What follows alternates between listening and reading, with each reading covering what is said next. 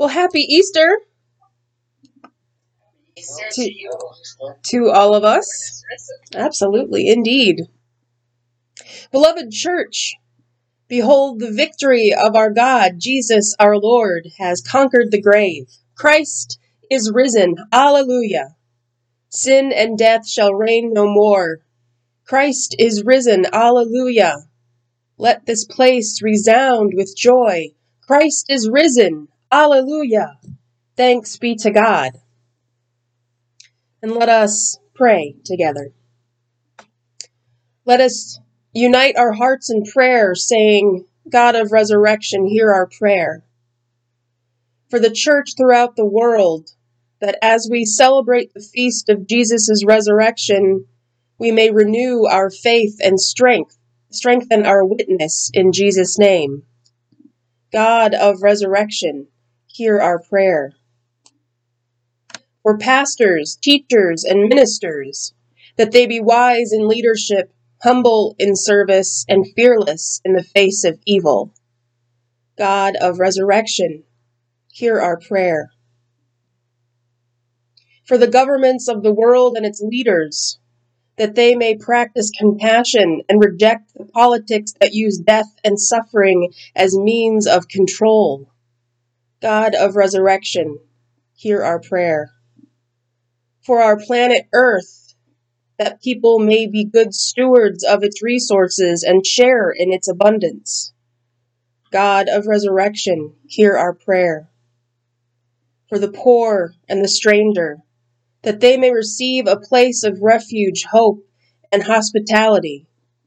God of resurrection, hear our prayer.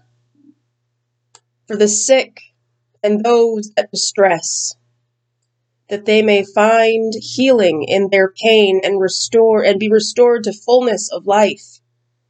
God of resurrection, hear our prayer.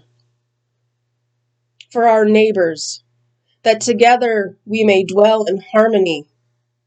God of resurrection, hear our prayer. For our enemies, that we may love them and be agents of reconciliation in the name of Jesus. God of resurrection, hear our prayer. Almighty God, receive these prayers we offer, and by the power of your Holy Spirit, use us for the sake of the gospel of Jesus Christ. In his name we pray. Amen. And now, by the power of the Holy Spirit, who has rolled the stone away, reveal to us the word of life. The scripture this morning is John chapter 20, verse 1 through 18. Early on the first day of the week, while it was still dark, Mary Magdalene came to the tomb and saw the stone had been removed from the tomb. So she ran and went to Simon Peter and the other disciple, the one whom Jesus loved, and said to them, They have taken the Lord out of the tomb, and we do not know where they have laid him. Then Peter and the other disciple set out and went toward the tomb.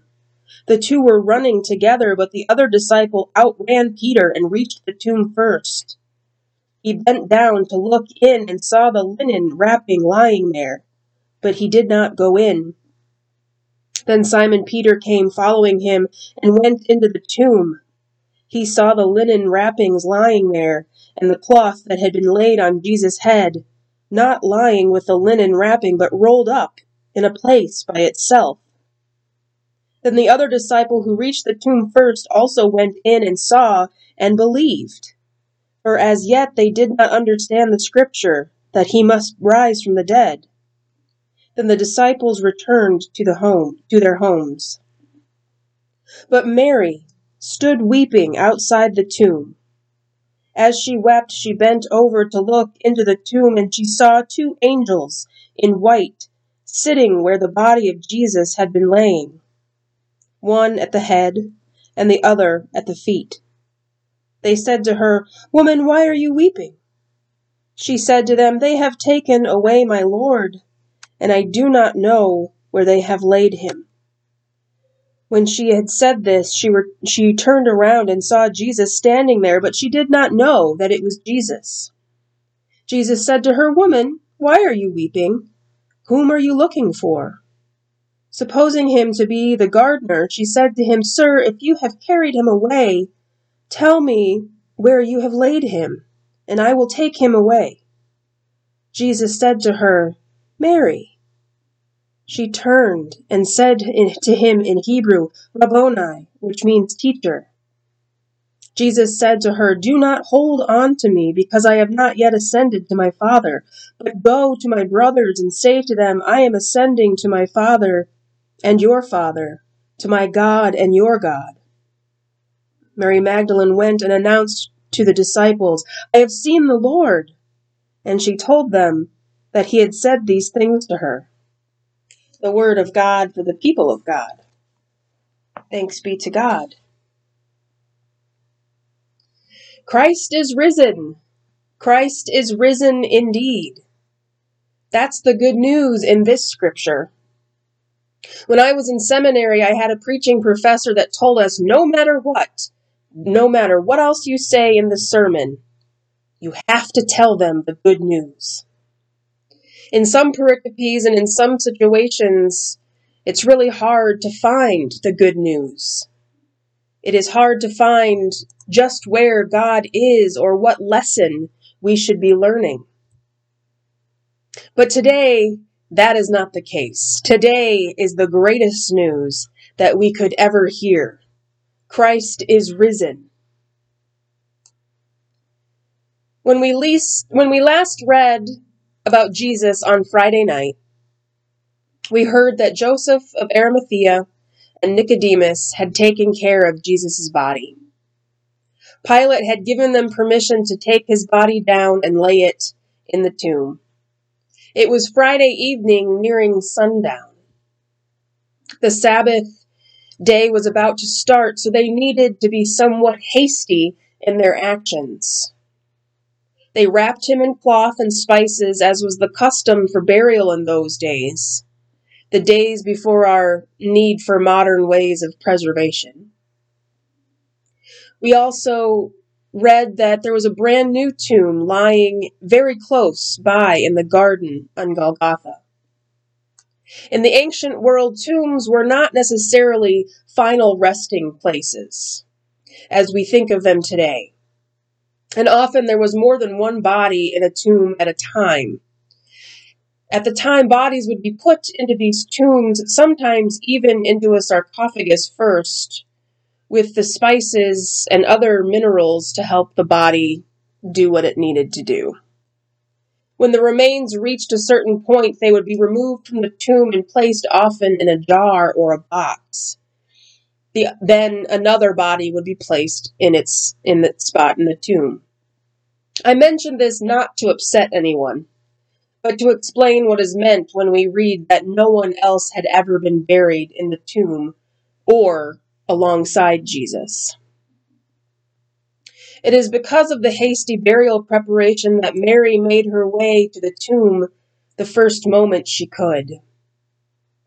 The Jewish Sabbath is from five minutes before sundown on Friday night until there are three stars left in the sky Saturday night, usually an hour after sundown. So Jesus so as just as soon as the morning light gilded the sky, she set off to prepare him properly, to make sure the correct anointing was done, that he was wrapped correctly, that her that proper prayers had been said, and I'm sure to gain some closure on the events of the last several days. There was some fear in her heart, too, I am sure, because of the violence and the mob mentality that surrounded the death of Jesus.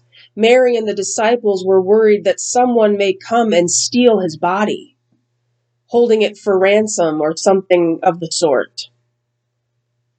When Mary arrived in the stone, which was a huge boulder, had been rolled away from the entrance, she thought her worst fears had come true. When Peter and John arrived as well, they too believed that someone had taken him.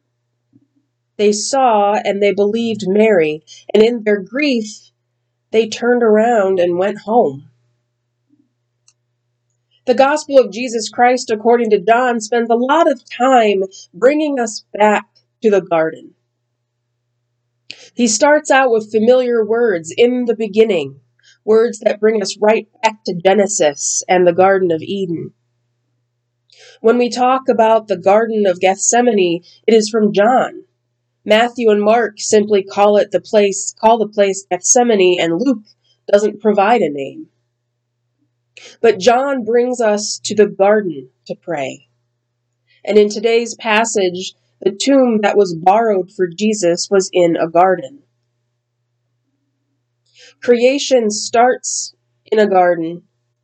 Jesus faces some of his toughest tasks in a garden. He is resurrected in a garden.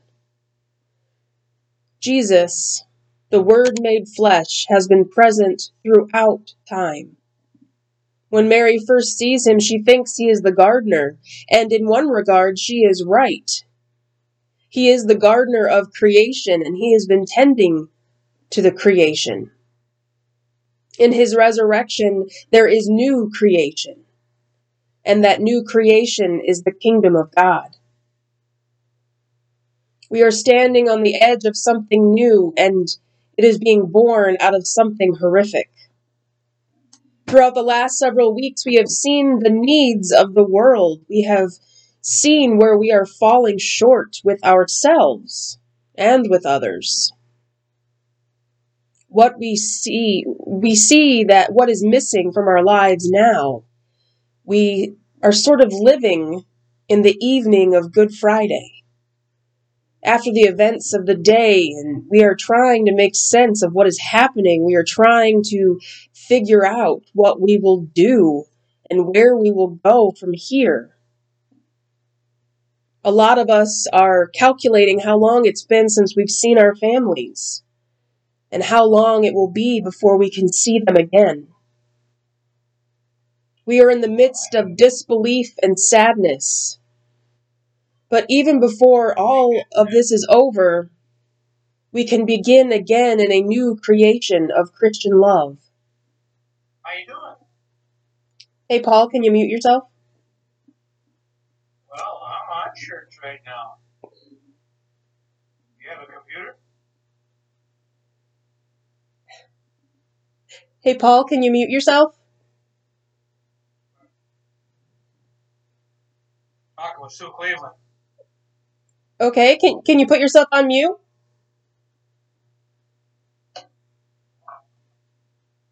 Uh, no. Thank you. All right, sorry. We'll continue. Okay. Oh.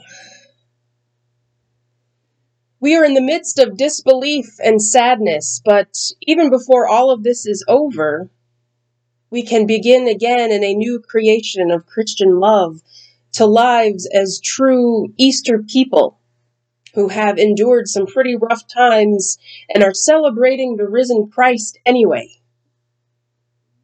Through everything that we have ever walked through in our lives, Jesus has been with us, calling us by our names. Mary did not recognize Jesus until he said her name, revealing himself to her. The Lord can present himself to us in ways that we can never imagine.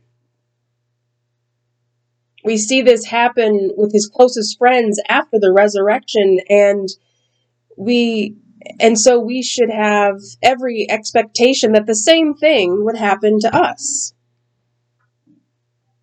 Jesus is a bit of a shapeshifter in that way becoming who or even what we need at any moment in our lives.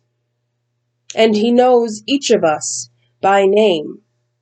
He calls us and we hear Him so much, and when we hear Him, so much becomes clear. Mary felt all alone in her grief. After the boys left and headed back to the upper room, she felt so alone. But as the moments pass by, she sees the angels. And then she sees a gardener.